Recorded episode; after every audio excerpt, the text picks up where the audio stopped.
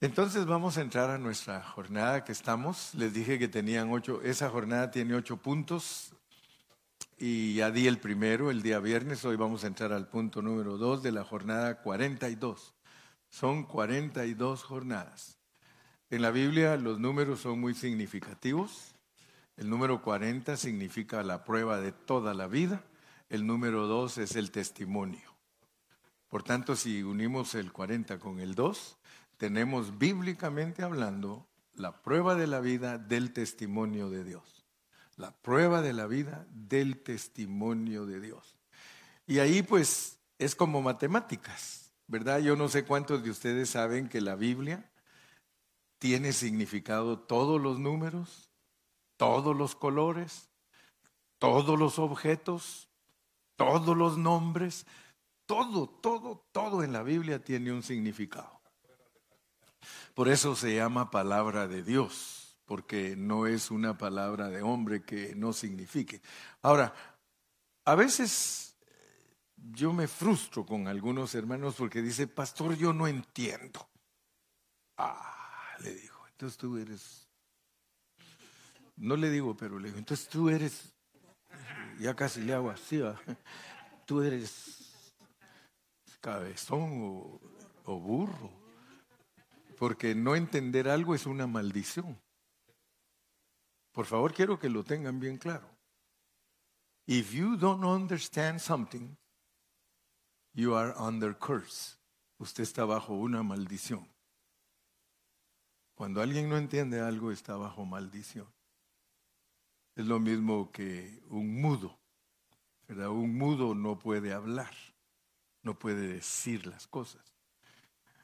Pero si usted es un hijo de Dios, la Biblia, no el hermano Carrillo, la Biblia dice que Él le va a dar sabiduría.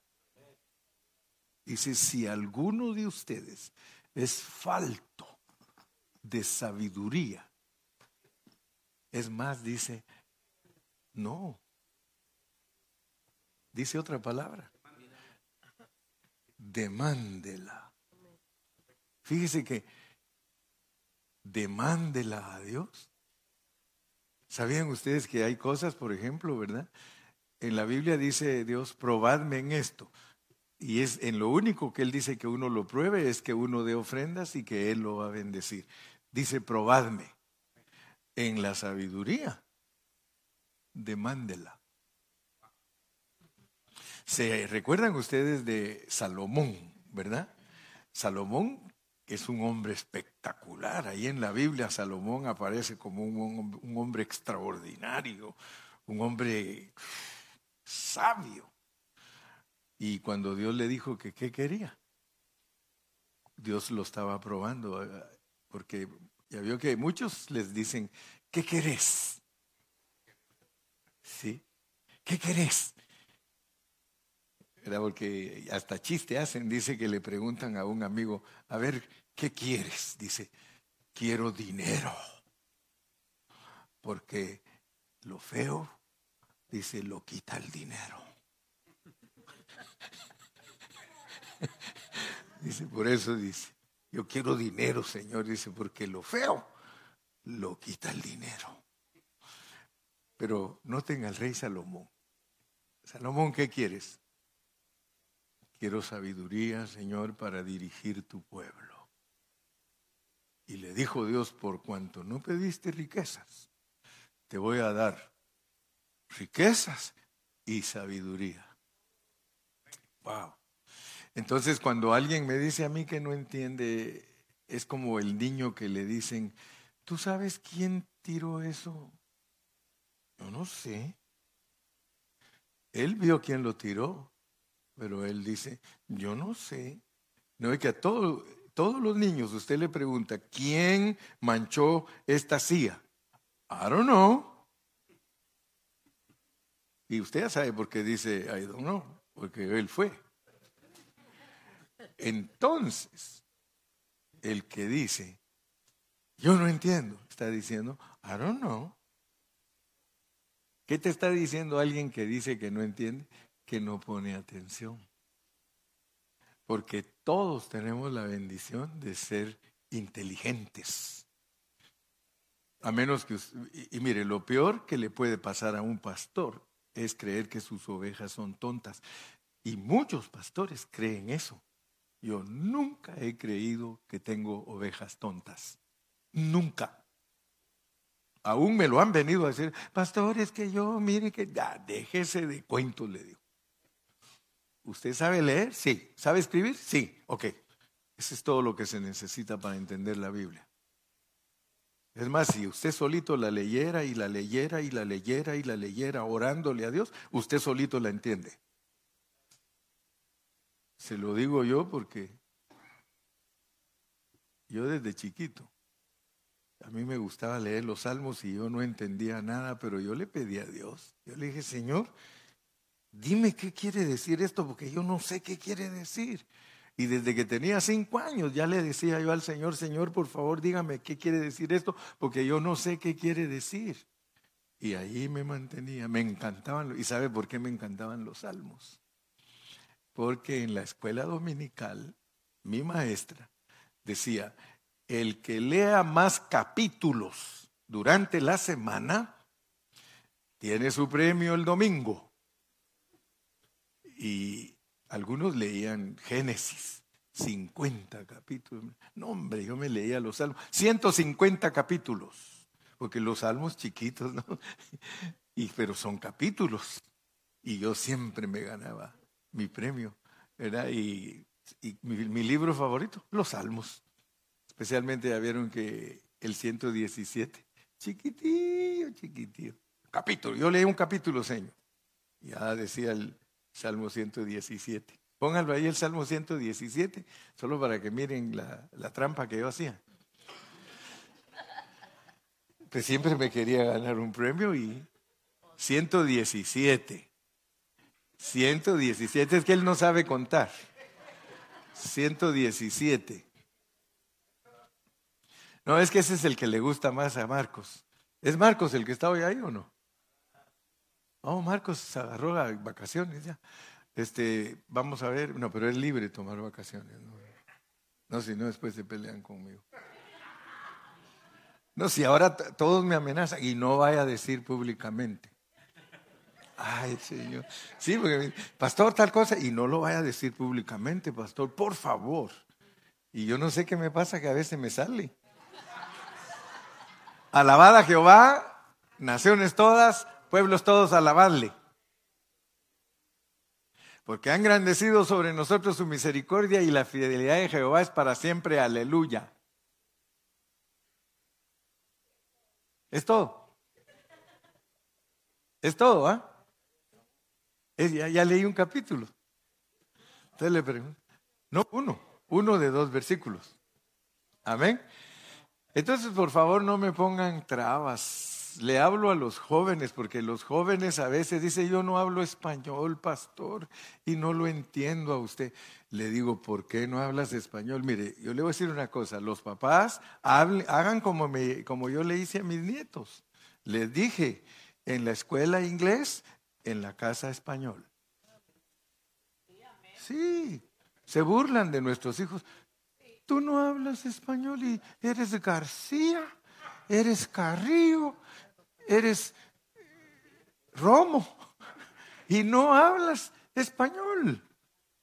Hermano, aquí en Estados Unidos, especialmente en California, todos tenemos que hablar dos idiomas, hasta los gringos. ¿Usted se queda asustado? ¿Los coreanos aprenden español? ¿Sí? Usted va al swap meet y los coreanos, hey amigo, ¿vas a llevar? ¿Vas a llevar? ¿One dollar? ¿Sí? Entonces hay que enseñarles, hermano, a nuestros hijos. Hoy día mis nietos ya están grandes y ellos me dicen, abuelito, muchas gracias, abuelita, muchas gracias, abuelito. Y los que no hablan, porque tenemos sobrinos que no hablan eh, español, ellos dicen, pero ¿por qué nosotros no nos enseñaron español? Y ahora ven a, hasta mi nieta, la Yasmin, que vieron que como tiene ojos azules, creen que es gabacha. Y cuando les, le hablan, la vez pasada no sé quién estaba hablando de ella en su trabajo, dice, y ella les dijo, eh, ya te entendí lo que estás diciendo. ¡Ay, la güera! ¡Habla español! Dice, gracias abuelito, dice, porque ahora yo sé cuando están hablando mal de mí. Entonces sí hay que aprender los dos idiomas. Si es posible, tres. Aprendan tres. Ahí tiene la Aura, que es maestra en la escuela, me dice, fíjese papá, que tengo un alumno que me dijo, maestra, yo o no, no, ellos no dicen maestra, dicen Mrs. Escobar, porque dice, nunca digan teacher, no. Se dice, si es varón, Mr. Escobar, si es eh, casada, Mrs. Escobar, y si no es casada, Miss Escobar. Así se le dice a los maestros. Entonces se le dice, Mrs. Escobar, dice, I speak three languages. Le dice, sí, mi hijo. Spanish, English and Guatemalan. No, no, entonces ella le dijo, ok, le dijo, háblame en español y le habló en español. Háblame en inglés y le habló en inglés. Y luego le dijo, ahora en Guatemala y le habló cachiquel. Era, era indígena. Y en Guatemala, igual que México, en todas las regiones se habla diferente dialecto a los dialectos. Así que vale la pena ser sabios, aprender a leer y, eh, les dije todo esto pues porque no quiero que me pongan excusas que los mensajes están muy elevados, porque algunos eh, dicen que están muy elevados. Me decía Sergio que hay uno de los hermanos que le decía, es que el hermano Carrillo nos trata a nosotros como universitarios. Y, entonces, ah, yo creo que al hermano Lupe le estaban diciendo, nos trata como universitarios. Pero él dijo, y ni modo que nos va a dejar sin instruirnos, dice. Dice, él no puede regresarse a darnos eh, lechita. Échale, corre, prepárate y alcanza al hermano Carrillo, le dice. Alcánzalo, porque todos tenemos que alcanzarlo por donde él va. Y sí, es cierto, yo les dije que el Evangelio no hay que rebajarlo sino que hay que traer a la gente a donde está el Evangelio. ¿verdad? El Evangelio es elevadísimo. El Evangelio, no crean ustedes que es una pizquita así. El que es cristiano así como con una pizquita de Evangelio es porque no lo han instruido. Pero la Biblia, y nunca se les olvide, por favor, nunca. Siempre les he dicho, la palabra la vas a entender en el grado espiritual que estás. En el grado espiritual que estás vas a entender la Biblia. Y tienes que saber que al hablar la Biblia, si alguien es buen maestro, te la, te la va a hablar en cuatro magnitudes, en cuatro estaturas. Si eres niño en Cristo, pues todo lo vas a entender como niño. Si eres joven en Cristo, lo vas a entender como joven. Si eres padre en Cristo, lo vas a entender como padre. Y si eres abuelo, lo vas a entender como abuelo. Por eso, el, pastor tira la palabra. Pero es difícil en cada servicio eh, tirar palabra de babies. Porque el problema al estar tirando palabra de babies todo el tiempo es que uno mismo colabora para tener los babies y no, no superan, no, no crecen. Entonces, por eso es que dice Marvin, porque ese es franco. Ese llega y habla con los pastores y le dice, ninguno de ustedes va a reinar. Dice, como usted me ha enseñado, dice que yo le enseñaba y le dice a los pastores, ninguno de ustedes va a reinar. Dice, porque si ustedes siempre están abrazando las denominaciones, ustedes eh, no van a ser perfeccionados. Y es cierto lo que les está diciendo. Pero él ha ido creciendo poco a poco porque le echa ganas a la palabra. Entonces ustedes échenle ganas a la palabra también. No vayan a venir aquí a perder su tiempo. Cuando usted venga aquí, Por eso yo siempre les digo, agarren su librito y agarren su lapicerito. Tomen notas. Tomen notas cuando ustedes escuchan la predicación. Porque todo tiene significado. Todo. Por eso les dije, si usted encuentra números en la Biblia, tiene que saber qué significa ese número. Y la escuela aquí siempre repite, número uno significa unidad en la Biblia. Número dos significa testimonio. Número tres significa resurrección. Número cuatro significa la criatura. Número cinco, la criatura que tiene a Dios. Número seis, el hombre natural. Número siete, la plenitud. Número ocho, un nuevo comienzo. Número nueve, la Trinidad de Dios en resurrección. Número diez, tribulación. Número once, autoridad incompleta. ¿Por qué? Porque el doce es autoridad completa. Número trece, rebelión. Entonces, cuando ustedes leen su Biblia, si saben todas esas cosas, ustedes no van a estar en el grado de niños, porque el niño no alcanza a ver el significado de los nombres, números y colores, él solo recoge la historia. El número 12, autoridad completa, por eso 12 tribus, 12 discípulos, ¿verdad? Autoridad completa, 12. 13, rebelión. 14 ya tiene que empezar a mezclar los números. Tribulación de la criatura. ¿Por qué? Porque el 10 es tribulación y el 4 es criatura. 14 es criatura en tribulación. Y ustedes van a encontrar que la Biblia divide en grupos de 14, 14 generaciones para dar a luz a Cristo. O sea que Dios usó 14 generaciones de gente para dar a luz a Cristo, pero tres veces. Usó 14 generaciones de gente civil, 14 generaciones de reales o de la realeza, de reyes, y usó 14 de gente despreciada por todo el mundo. Así que solo miren qué clase de gente usó Dios para nacer aquí en la tierra como hombre, Jesucristo. Usó civiles, usó reyes y usó gente de mala reputación para que nadie diga que está excluido. Todos podemos dar a luz a Cristo. Entonces, gracias a Dios porque usted pone atención para los números. Y ahora pues estamos hablando de nombres. El día viernes yo hasta les puse el mapita, miren, les dije, aquí está el Monte Nebo, aquí está el río Jordán, aquí está el mar salado, aquí está eh, las jornadas, cada una con su nombre, todas.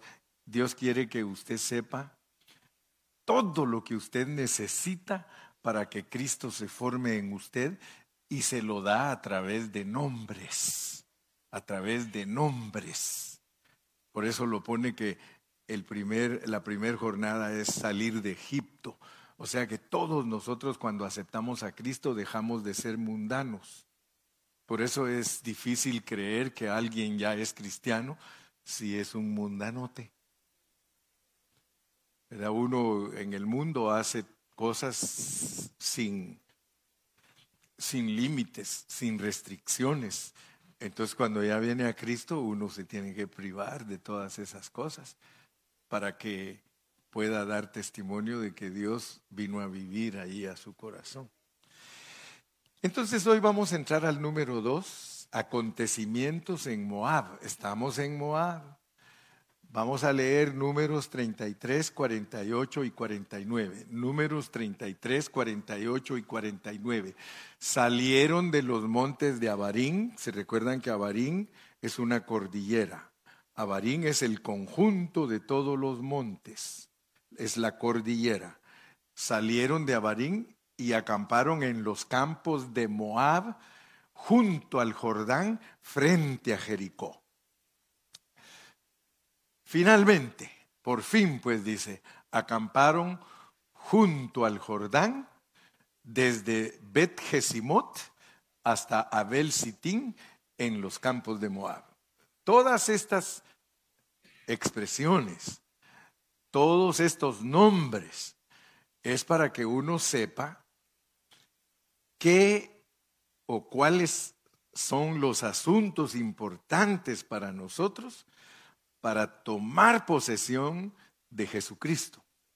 Porque nosotros tenemos que tomar posesión de Jesucristo y eso está tipificado como tomar posesión de una tierra.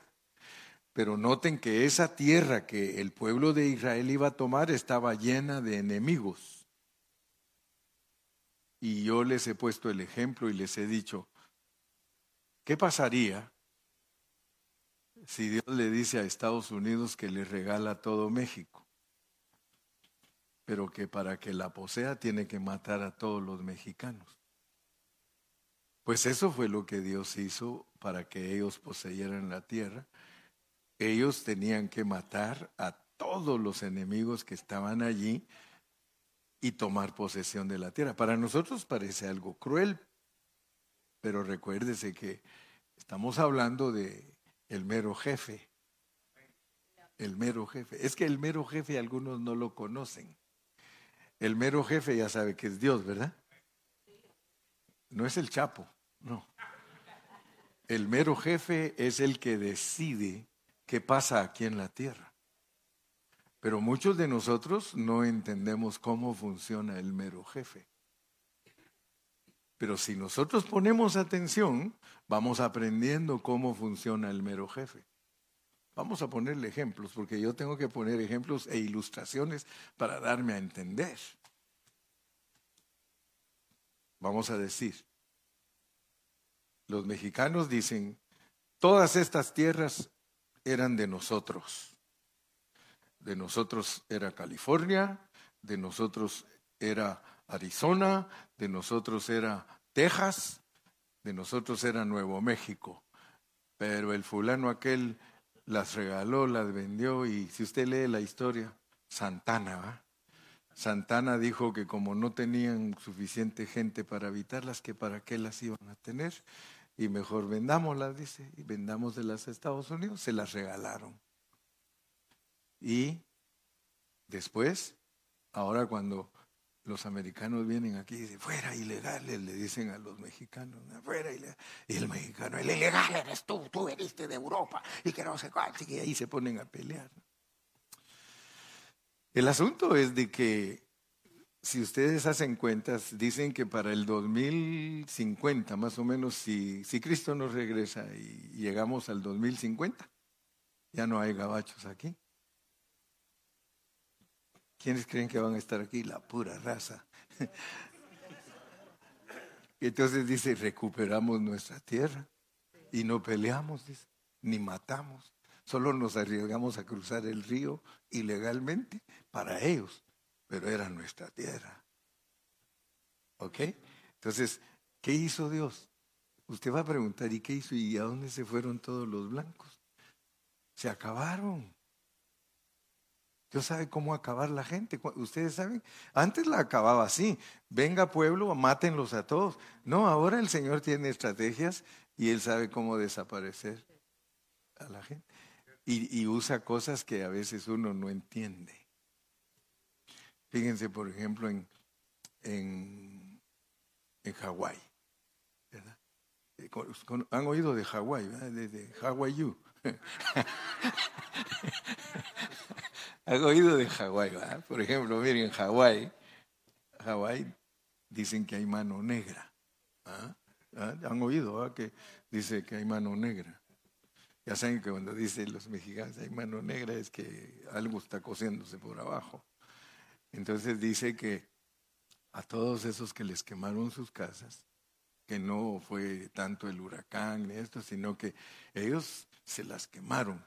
Los que no les vendieron ellos la tierra, porque eso ha venido en negociación desde hace mucho tiempo, que los ricos quieren esas tierras de ellos y son las tierras donde donde se inició la raza de Hawái, pues, que ellos quieren tanto esa tierra que me la dejó mi tatara, tatara, abuelito, y que esto y el otro. Y como no las vendieron, entonces dice que les están poniendo mano negra para eliminarlos.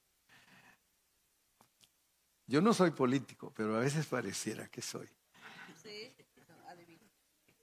Vamos a nuestra tierra, Sergio. Vamos a nuestra tierra, Guatemala. En Guatemala, si ustedes leen la historia, desde los años 60 hasta los 90, se propusieron desaparecer a los indígenas. Ahí se acuerdan que a los indígenas de México los desaparecieron, los españoles. Y después no saben ni quién más, pero la cosa es que no hay tantos indígenas como ladinos. Pero allá en las tierras de nosotros, los terratenientes, los dueños de la feria, los que de verdad gobiernan, porque los gobiernos no mandan, hermano. Los que mandan son los ricos.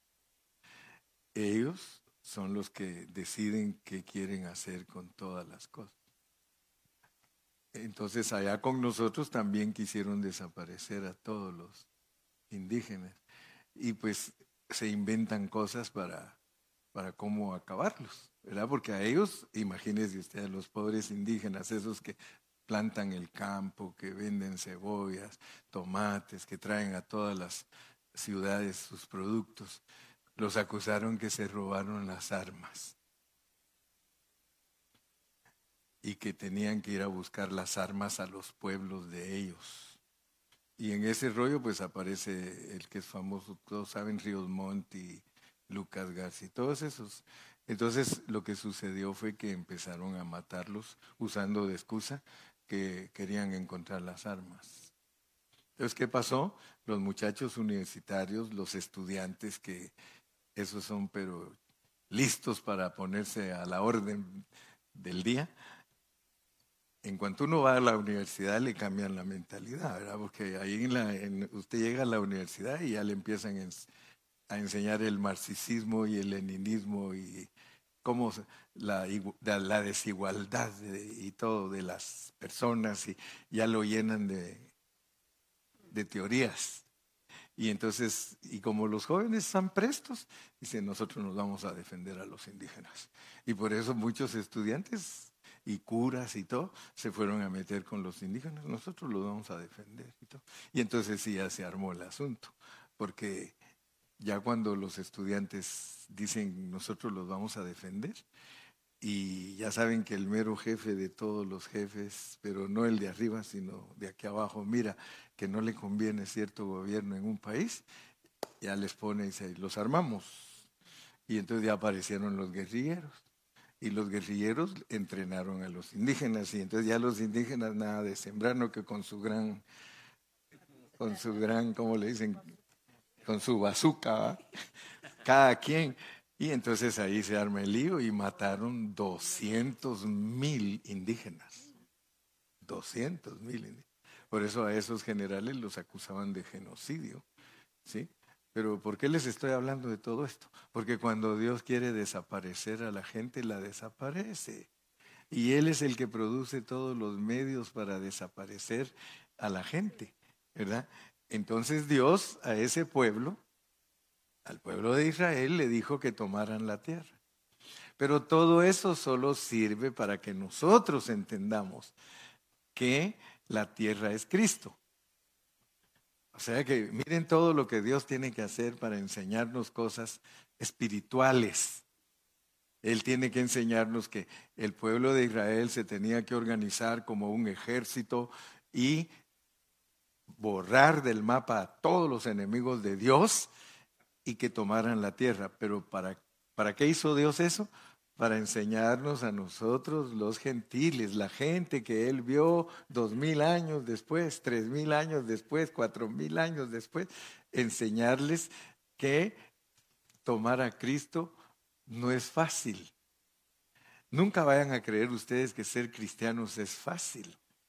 No, hay que vencer a una gran cantidad de enemigos para poder poseer a Cristo. Y Cristo, Pablo usa esas expresiones, dice que él estaba haciendo, pero miren esa palabra a veces tenemos que hasta entender que, cómo se escribe una palabra, porque algunos no usan H, ni usan e, C, ni S, porque dicen, Ay, ¿qué me importa a mí? La cosa es que me entiendan, ¿verdad? Pero la realidad es que en español, asir, sin H, asir, A-S-I-R, asir es agarrar. Y hacer, A-H-A-C-E-R, es fabricar algo, hacer algo. Entonces Pablo decía que él estaba haciendo, pero sin H, haciendo, A-S-I-E-N-D-O, él está diciendo, me estoy apropiando de Cristo, haciendo. Dice, entonces dice, me estoy haciendo para lo que fui sido. Estoy haciendo o haciéndome de lo que Él quiere que yo sea también así. O sea, como quien dice, a mí me agarró Cristo y ahora tengo que agarrar yo a Cristo. Porque cuando uno ya estudia la Biblia, así es el asunto, que Cristo te captura a ti para que tú lo captures a Él. Fíjate. Por eso es de que la, la enseñanza correcta de la Biblia es de que todos nosotros lleguemos a ser iguales a Cristo. Nos va a costar, pero eso se lo propuso él y lo va a lograr. Lo yo quiero que ustedes sepan, ustedes pueden estar ahorita en una condición de decir, ¿cuándo voy a llegar yo a ser igual a Cristo? ¿Cuándo? Pues no te preocupes, que Dios dijo en su palabra que lo, Él lo va a lograr en ti. Y por eso es que empieza este trabajo aquí en la tierra con nosotros y lo continúa cuando ya estamos muertos si no nos lo dejamos hacer mientras estamos aquí. O sea que todos nosotros los cristianos tenemos la oportunidad de que Dios haga su trabajo mientras estemos aquí. Pero si no colaboramos con Él para que lo haga, Él de todas maneras lo va a hacer. Porque los dones de Él son irrevocables. O sea que tú fuiste llamado para ser un vencedor. No importa si colaboras o no colaboras, Dios dice, tú eres un vencedor. Yo fui el que empecé el trabajo y fiel es el que empezó la obra, el cual también la terminará. Entonces nosotros nos tenemos que basar en la palabra de Dios. Pero para poder entender todas esas cosas, por eso es que no podemos perder el tiempo y cada reunión se nos vuelve una cátedra. Cada reunión es una cátedra. ¿No lo tomas así, Tony? Pero una cátedra la agarra aquel así. Échemela, hermano Cario. Pero, ¿cómo se le queda más a uno cuando uno toma notitas? ¿Sí o no? Toma notitas y uno dice, esto quiere decir esto, esto quiere decir. Yo te acabo de decir qué, qué, significan todos los números. A ver, pues, ¿qué significa el 3?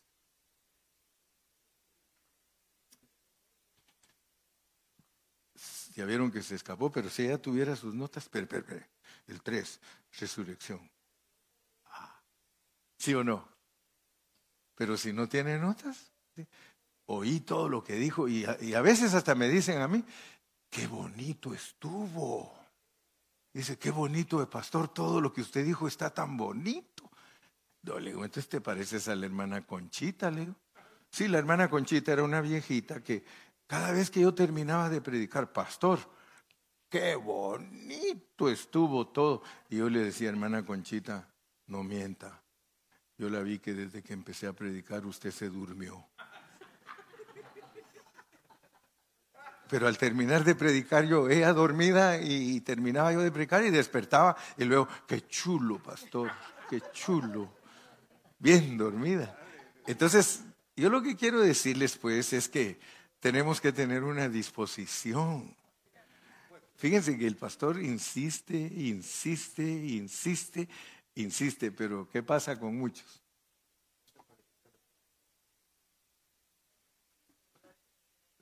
Usted no los mira que tomen acción.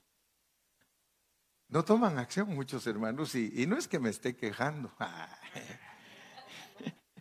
No, pues ¿y con quién me voy a quejar? Pues solo con ustedes. Entonces, vamos a ver que en el capítulo 22, vamos a ir al capítulo 22 de números, sí, el 22.1, partieron los hijos de Israel y acamparon en los campos de Moab junto al Jordán. Se dan cuenta que números dice lo mismo que números. En números leímos que acamparon ahí. Pero ahora noten ustedes que hay otro libro de la Biblia y nunca vayan a creer que es repetición. Siempre pónganle atención y van a ver que le agrega otro detalle. Le agrega otro detalle porque como estas son figuras, como esto es alegoría, es metáfora, él quiere hablarnos asuntos espirituales a través de ello y por eso dice, partieron los hijos de Israel y acamparon en los campos de Moab junto al Jordán frente a Jericó. En ese lugar, en ese lugar estaban ellos cuando aconteció todo lo que dice el capítulo 22. Allí estaban en ese lugar y allí aconteció todo lo que dice el capítulo 22. Así que si queremos ser instruidos, solo nos ponemos a leer el capítulo.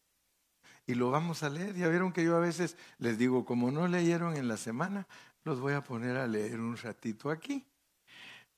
Miren pues, miren lo que nos va a explicar que debemos de saber, que debe suceder en nuestra vida antes de poseer a Cristo, en totalidad. Ya lo tenemos posicionalmente, porque uno tiene que entender que cuando uno recibe a Cristo, uno lo recibe y ya lo recibe entero, pero tiene que crecer. Lo recibe usted como que nació en su pesebre, su corazón se volvió el pesebre pero tiene que crecer ese Cristo allá dentro de usted. Tiene que llegar a la edad de 12 años que usted se queda admirado que ese Cristo sabe hablar con los doctores, lo cual significa que cuando un cristiano ya está en la estatura de 12 años, ya debe de saber hablar la Biblia. Pero usted ve que hay hermanos, usted le pregunta, ¿cuántos años tienes de ser cristiano? Mm, como 20. Y usted le hace preguntas Nel pastel. Nada le puede contestar. Entonces usted le dice, bueno, entonces tu Cristo tiene 20 años y está en el pesebre. Un Cristo que no ha crecido. Usted tiene un Cristo que no ha crecido, pero ¿por qué no ha crecido? Porque usted no lo ha dejado crecer.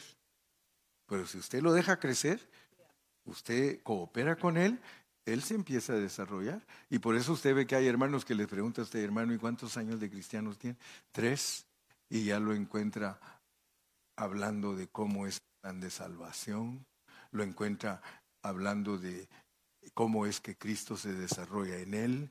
Y, todo, y eso ya, eso es, eso es de quitarnos el sombrero. Partieron los hijos de Israel. Sigamos leyendo, pues miren lo que va a pasar aquí en el 22. Y vio Balac hijo de Zippor. Ya vieron que los nombres son raros porque nosotros somos hispanos. Para nosotros sería más bonito que ahí dijera, y vio Gaspar, ¿verdad? Y, le, y vio Gaspar, hijo de, de Filomeno. Todo lo que Israel había hecho con el amorreo, eh, eran nativos de esa tierra, los amorreos. ¿verdad? Suena como hemorroides, pero, pero amorreo, era amorreos, amorreos. Y vio Balac, hijo de Zippor, todo lo que Israel había hecho al amorreo. Fíjese pues, Balac era un rey madianita. Balac era un rey madianita. Usted sabe, tiene que leer la historia de los madianitas. A los madianitas les vendieron a José de los madianitas era el suegro de Moisés. Entonces los madianitas eran personas que originalmente conocían a Dios, conocían a Dios. Balak, rey madianita, era hijo de Ziper o de Zippor. Vio todo lo que Israel había hecho al amorreo. Versículo 3. Y Moab tuvo gran temor a causa del pueblo, porque era mucho.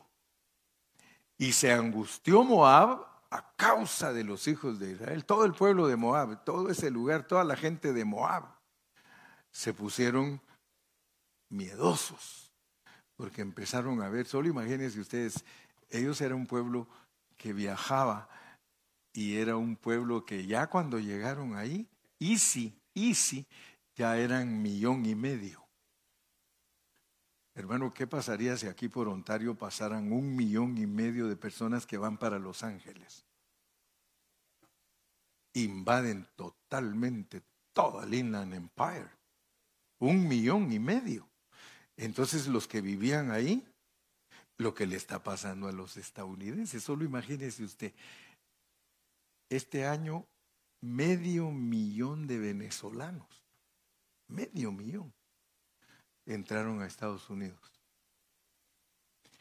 Ya saben lo que está haciendo el gobernador de Texas, mandándolos con buses a todos los estados donde viven solo blancos. Dice, como no quiere hacer nada el presidente, dice, para parar la inmigración, entonces ahí les mandamos pues, ahí, ahí encárguense ustedes, hasta a, la, afuera de la casa de la Kamala, la vicepresidenta, les pusieron un bus lleno de gente ilegal que tuvieron que agarrarle a, un, a una iglesia y ahí los refugiaron. Entonces, ¿qué es lo que está pasando? Tienen miedo ahora los americanos. Porque imagínense que Nueva York, invadido por 500 mil venezolanos, y lo más tremendo, usted los oye hablar, Trátennos bien. Queremos un hogar donde vivir decentemente. Y queremos que nos den comida y no nos traten como animales. ¿Y qué Ahí salen los que son de aquí. Eso anda, pedíselo a tu presidente. Tú no eres de aquí. Sáquese fuera. Entonces el conflicto que viene es fuerte porque ese es. Ayer en las noticias dice. Ah, y a ver, dice, le dicen a uno, ¿tú de dónde vienes? De Venezuela. Y que no, sí, vengo con mi esposa y mis cuatro hijos. Y dice, ¿y pero qué nos puedes decir que, que atrás vienen otros cuatro mil? y nosotros aquí todos orando, ¿ah? Señor Jesús, ayúdanos. Bueno, la cosa es que tuvieron miedo. Es que es con comerciales para que estemos despiertos. tuvieron miedo, se angustiaron, versículo 4. Y dijo Moab a los ancianos de Madián, ahora lamerá esta gente todos nuestros contornos, como lame el buey la, la grama del campo. Y Balac, hijo de Zippor, era entonces rey de Moab. Cinco. Por tanto, envió mensajeros, miren lo que hace el rey, pues, envía mensajeros a Balaán, hijo de Beor, en Petor, que está junto al río en la tierra de los hijos de su pueblo, para que lo llamasen, diciendo, un pueblo ha salido de Egipto, y he aquí, cubre la faz de la tierra y habita delante de mí. Paremos ahí, paremos ahí. Usted debe saber que en la vida del Espíritu hay un Balak. Pero si usted no sabe cuál es la función del Balak, usted va a vivir en, ignorancia, porque Balak está haciendo complot y está viendo cómo lo acaba a usted y a mí. Sí, entonces tenemos que saber quién es Balak, porque si no usted vive como cristiano y ni siquiera se da cuenta que Balak está contratando profetas para maldecirlo a usted. Y usted tiene que saber qué significa eso en su vida cristiana. Puede ser que alguien me diga, a mí qué me importa Balak, pastor. entonces nunca vas a aprender cómo funciona tu vida espiritual, porque esa es revelación divina, solamente que te la esconden para ver si tienes honra de rey. Tienes honra de rey. ¿Cuántos de aquí son reyes? Digan amén. Sí. Le voy a decir por qué. Mire, leamos Proverbios 25, 2.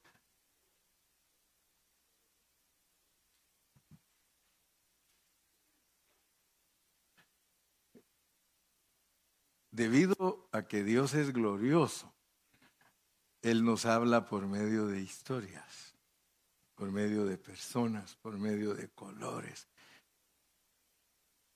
Gloria de Dios es encubrir un asunto. O sea que Él todo lo encubre. Todo lo encubre. Pero honra de rey. Escudriñado. Aquí estamos siendo aquí estamos escudriñando. Yo les estoy ayudando para que escudriñemos. ¿Y qué nos, cómo nos mira Dios? Ah, Dios hace así, mire. Tengo mis reyes. Esa salita está llena de reyes. Te hace rey Dios porque estás estudiando y estás descubriendo sus secretos. O sea que empiezas tú, entonces, ¿esto qué quiere decir? ¿Y entonces qué quiere decir esto? ¿Y entonces qué quiere decir aquello? Y se da cuenta uno que Dios le tiene todo escondido. Yo uso una ilustración para decirles cómo habla Dios. Todos la recuerdan y la repito. ¿Se acuerdan del amigo de la vaca? ¿Se acuerdan del amigo y de la vaca? Pero se los voy a recordar.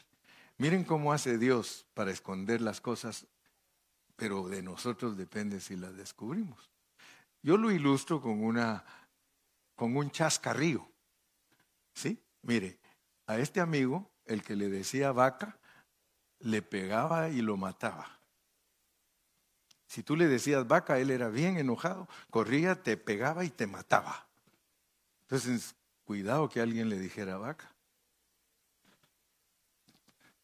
Se moría el que le decía vaca. Entonces uno de esos que siempre se la llevan de que a ver que yo le digo vaca y no me mata, le Dame 100 dólares. Parece la Ilma. ¿eh? Dame 100 dólares. Y vas a ver que yo le digo vaca y no me mata.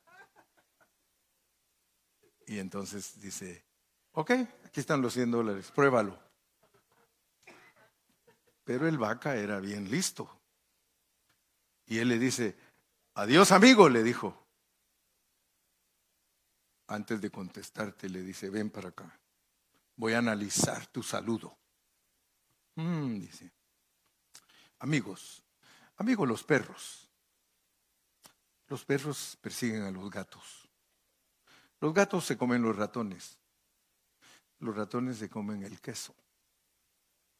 El queso viene de la leche. La leche viene de la vaca. ¿Se da cuenta? Él sabía analizar. Si nosotros no sabemos analizar, no hay manera que nosotros averigüemos lo que Dios nos está diciendo. Nosotros tenemos que tener honra de rey. La honra del rey, del rey se la da Dios a usted cuando usted es esforzado, cuando usted es apasionado. Y yo le doy gracias a Dios porque yo soy pastor y Dios me hizo así, me hizo apasionado, me hizo de tal manera que si a la Patagonia me voy y me pongo a hablar con la gente, al ratito tengo discípulos. ¿Por qué? Porque yo les declaro lo que dice la Biblia. No van a creer ustedes que cualquiera, hay tantos holgazanes que creen que enseñan la Biblia, pero no la enseñan, hermano. Dios me llamó a mí para enseñarle la Biblia a la gente para eso me hizo nacer. Para eso nací. Yo no, mire, si yo no estuviera para esto, ¿qué tiempos me hubiera llevado Dios? Pero yo, yo he concluido y he entendido que Dios me, me tiene todavía vivo, porque Él sabe que tengo que hacer su trabajo.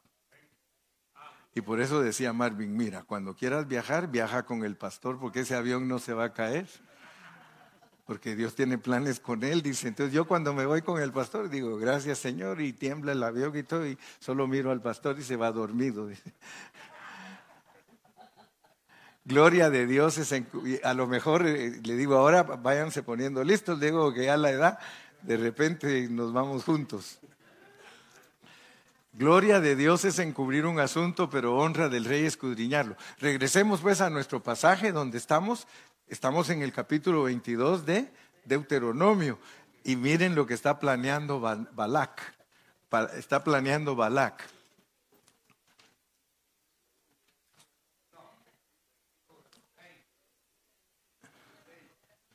Números 22, sí es que yo le dije Deuteronomio, pero números 22, mijo. 22.6, números 22.6. Ven pues ahora te ruego, maldíceme este pueblo, maldíceme este pueblo. Fíjese pues, maldíceme este pueblo porque es más fuerte que yo. Quizá yo pueda herirlo y echarlo de la tierra. Pues yo sé que el que tú bendigas será bendito y el que tú maldigas será maldito. Fíjese pues, solo mire, Balak había oído a Balaam, pero ahora él dice, mira, yo te pago si tú me maldices al pueblo de Israel. Entonces, hermano, nuestra lucha no es contra carne ni sangre. Allí era una lucha de carne y sangre. Nuestra lucha es contra espíritus, contra principados, contra demonios, contra ángeles caídos, contra cosas negativas que están en el aire. Entonces, en este punto de tu caminata como cristiano en los montes de Moab, Dios te revela que no vivas descuidadamente porque hay quien está maquinando cómo hacerte caer. ¿Estamos conscientes? ¿Estamos conscientes, hermano? Are you conscious? ¿Estás consciente que tu vida no es fácil? ¿Estás consciente que puedes estar ahí trabajando, poniendo tus vidrios bonitos y todo, y los pensamientos siendo atacados? ¿Sí o no? estás en tu casita anunciando tus productos, pero tienes que saber, ya no, ah, ahora, ahora ya no haces nada. Pero hay alguien que está maquinando para hacerte que te vayan las cosas mal y que te decepciones y que digas que no vale la pena vivir y todo. Imagínate hasta dónde lo puede llevar a uno el enemigo. Por eso Dios le avisa. Por eso Dios te dice, mi hijo, tu vida no es fácil. Por eso no nos frustremos. No te frustres. Porque allí donde estás, en la casa, en el trabajo, en donde sea, viajando, siempre los demonios están viendo cómo te hacen sentir mal. Pero allá tú, si ignoras la instrucción divina, Solo imagínate al Señor Jesucristo. Cuando Él andaba aquí en la tierra, el diablo atrás de Él, atrás de Él. Subía Él a la cúspide del templo, tírate, tírate, tírate, mira, escrito está, a sus ángeles mandará para que te guarden y no te vayas a hacer daño tenía hambre y le dice, ahí están las piedritas, ¿por qué no te pones una tu panadería? Porque sabes hacer milagros. Sí, vuelve todas esas piedras pan y, y alimentate. No solo de pan vivirá el hombre. O sea que Dios te avisa a ti que siempre van a haber fuerzas contrarias. Ya depende de ti si te dejas engañar. Depende de ti si te dejas engañar. Ahora, si te engaña el enemigo, eso no quiere decir que te perdiste. No vayas a creer que como mucha gente, ay, lo agarró el diablo y ya lo acabó. Mentira. Él solo te va a probar un tiempito y cuando mira que ya no la puedes hacer, dice que Dios aprieta. Este Gilberto Carrillo 1.1. Dios aprieta pero no ahorca. Sí, así decía aquel pastor. Como eso no está en la Biblia, es Carrillo 1.1. ¿Sí? No todo lo que brilla es oro, Carrillo 1.2. ¿Sí? Ven pues ahora, te ruego, maldíceme este pueblo, porque, pero miren lo glorioso pues. Ustedes se van a dar cuenta de la clase de Dios que tienen y con esto voy a terminar, con el versículo 7. Con eso termino. Fueron los ancianos de Moab y los ancianos de Madián con las dádivas de adivinación en su mano y llegaron a Balaán y le dijeron las palabras de Balac. Nos vamos a quedar allí, lo que pasó en el monte de Moab, allí antes de que ellos tomaran posesión de la tierra fue de que se dieran cuenta que Balak, que es una figura del enemigo, quiere contratar a siervos de Dios, a siervos de Dios, para que te maldigan. Ahora, ¿cómo te puedo maldecir yo a ti? Quiero que aprendas eso, porque tú tienes que tener cuidado. Yo sé que del que más te tienes que cuidar es de ti mismo, pero también te tienes que cuidar de mí. ¿Cómo te cuidas de mí? Por eso te digo, toma notas, lee la Biblia, averigua si lo que el hermano Carrillo te está enseñando es verdadero. Tienes que escudriñar, tienes que corroborar. No te acostumbres a que lo que diga el pastor está allá, no, métete y compruébalo, compruébalo, porque mal decir es decir las cosas mal. El predicador puede decir las cosas mal. Y ahora te voy a dar una clave. ¿Cuándo dicen cosas malas los predicadores? Cuando se le tienen amor al dinero, porque esta enseñanza es de Balaán y lo vas a encontrar en Apocalipsis. Si nosotros los pastores amamos el dinero, no nos importa lo que les enseñemos. Y entonces estamos diciendo mal las cosas, estamos maldiciendo al pueblo. Tú tienes que saber que ahorita, antes de entrar a poseer la tierra prometida, te tienes que cuidar de todo lo negativo inclusive de que no te digan bien las cosas. Dios te va a dar sabiduría para saber que te están diciendo lo correcto. Él te va a dar, Él te va a abrir tus ojos, Él te va a abrir tu entendimiento y Él te va a dar mucha paz en tu corazón. ¿Y quién es el hermano Carrillo? Nada más un siervo de Dios. Yo sembré, Apolo regó, pero el crecimiento lo da Dios. Por eso te dije, yo no tengo ninguna autoridad sobre tu vida yo no puedo manipularte, tú tienes que averiguar las cosas y, y, darte cuenta que Dios te está bendiciendo con ese hablar. Amén. Amén. Entonces solo ora por mí. Ora por mí, yo soy igual que tú. Y quizás hasta más débil que tú. Sí. Yo solo soy tu hermano y yo necesito tu oración para que Dios siempre me fortalezca y me ayude. Gloria a Jesús. Así que ya vinieron los niños, ya terminamos. Eh, no sé si